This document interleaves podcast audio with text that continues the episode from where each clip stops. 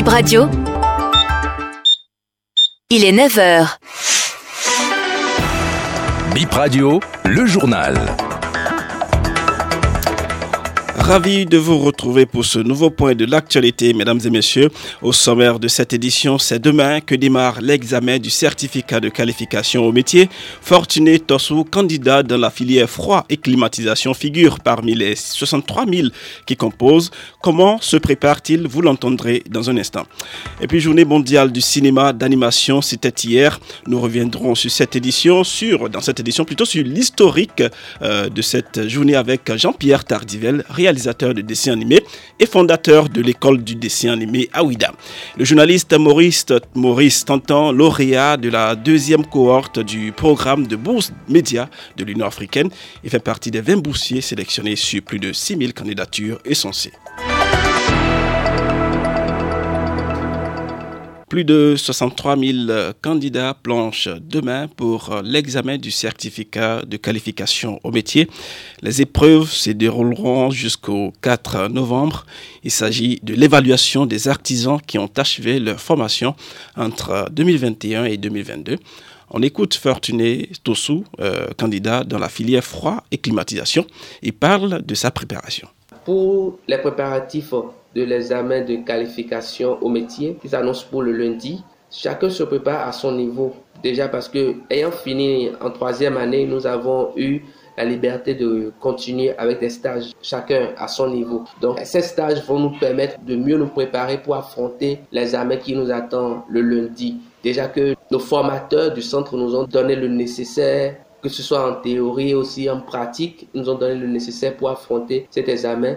Donc, les stages que nous faisons aussi vont nous permettre de mieux nous préparer pour les examens qui arrivent. Pour les lieux de composition, moi personnellement, je compose au centre de formation, là où j'ai fait ma formation, parce que chacun compose en fonction du département, là où il a déposé ses dossiers ou là où il a effectué sa formation. Bon, en ce qui concerne les perspectives après le diplôme, c'est bien évidemment de pouvoir avoir son propre atelier. Chacun l'espère bien commencer à vaquer à ses occupations en tant que patron, plus en tant qu'apprenant, et pourquoi pas. Avec ce diplôme, on essaie de continuer les études et d'acquérir beaucoup plus de diplômes et essayer de mieux s'élever dans la société.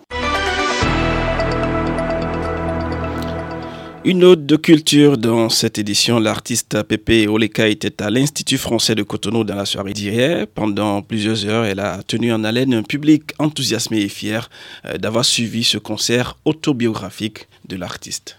Je ne trouve pas l'adjectif qu'il faut pour qualifier ce concert, il était juste magistral.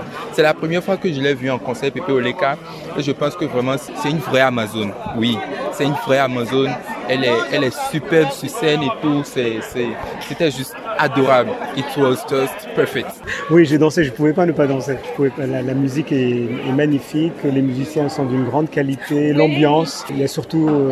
quelque chose de d'un lien très fort, presque une communauté, tout le monde partage, tout le monde chante les chansons, tout le monde connaît les chansons, des chansons de Sack Bohan chantées par Pépé, que tout le monde reprend en chœur et tout ça, c'était magnifique, magique. C'est la joie aussi des musiciens qui jouent ensemble, quand il y a eu les jeunes percussionnistes, c'était merveilleux aussi.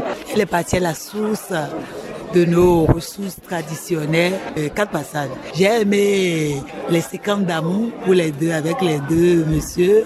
Et puis, le moment fort avec les enfants. C'était vraiment, vraiment waouh.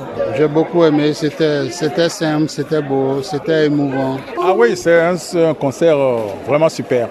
Très bon, très beau, très animé. Je n'avais jamais suivi un concert de Pépé Oléka, mais c'est ma première... mon premier concert que je suis, et vraiment je suis impressionné, vraiment. Du concert au cinéma, il n'y a qu'un pas. Mesdames et messieurs, on parle de la journée mondiale du cinéma d'animation célébrée hier. Au Bénin, il existe une école du dessin animé située dans la ville de Ouida. Son directeur est le français Jean-Pierre Tardivelle, réalisateur de dessins animés.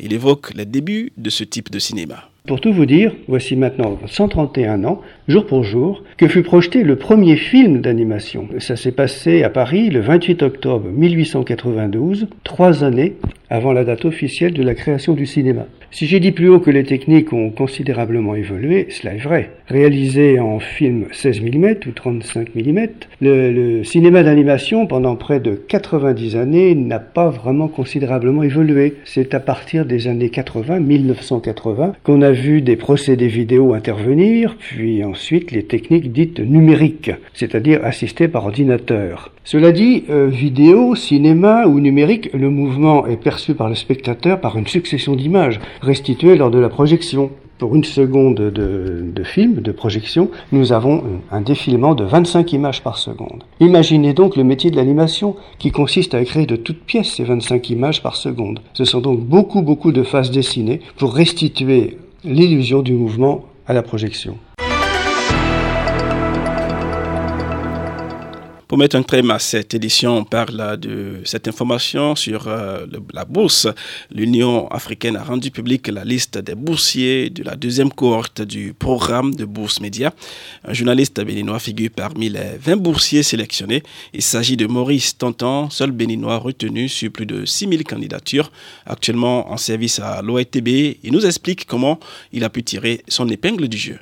J'ai proposé un projet sur la façon dont les nouvelles technologies changent la gouvernance ou bien façonnent la gouvernance démocratique sur le continent. Il faut dire que les candidatures, et il y en a eu plus de 6000 candidatures, donc les 20 ont été sélectionnés sur plus de 6000 candidatures, c'est un point important à mentionner.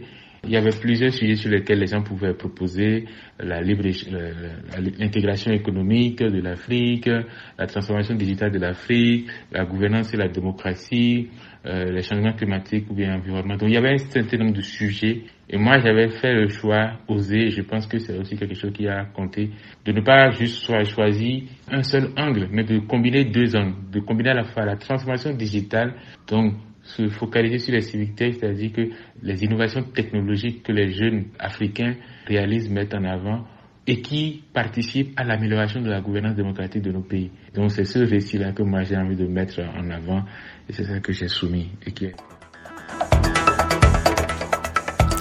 C'est la fin de cette édition, mesdames et messieurs. Suivez juste après Kotonou Boy Show avec Nastin Nestar, c'est une nouvelle diffusion.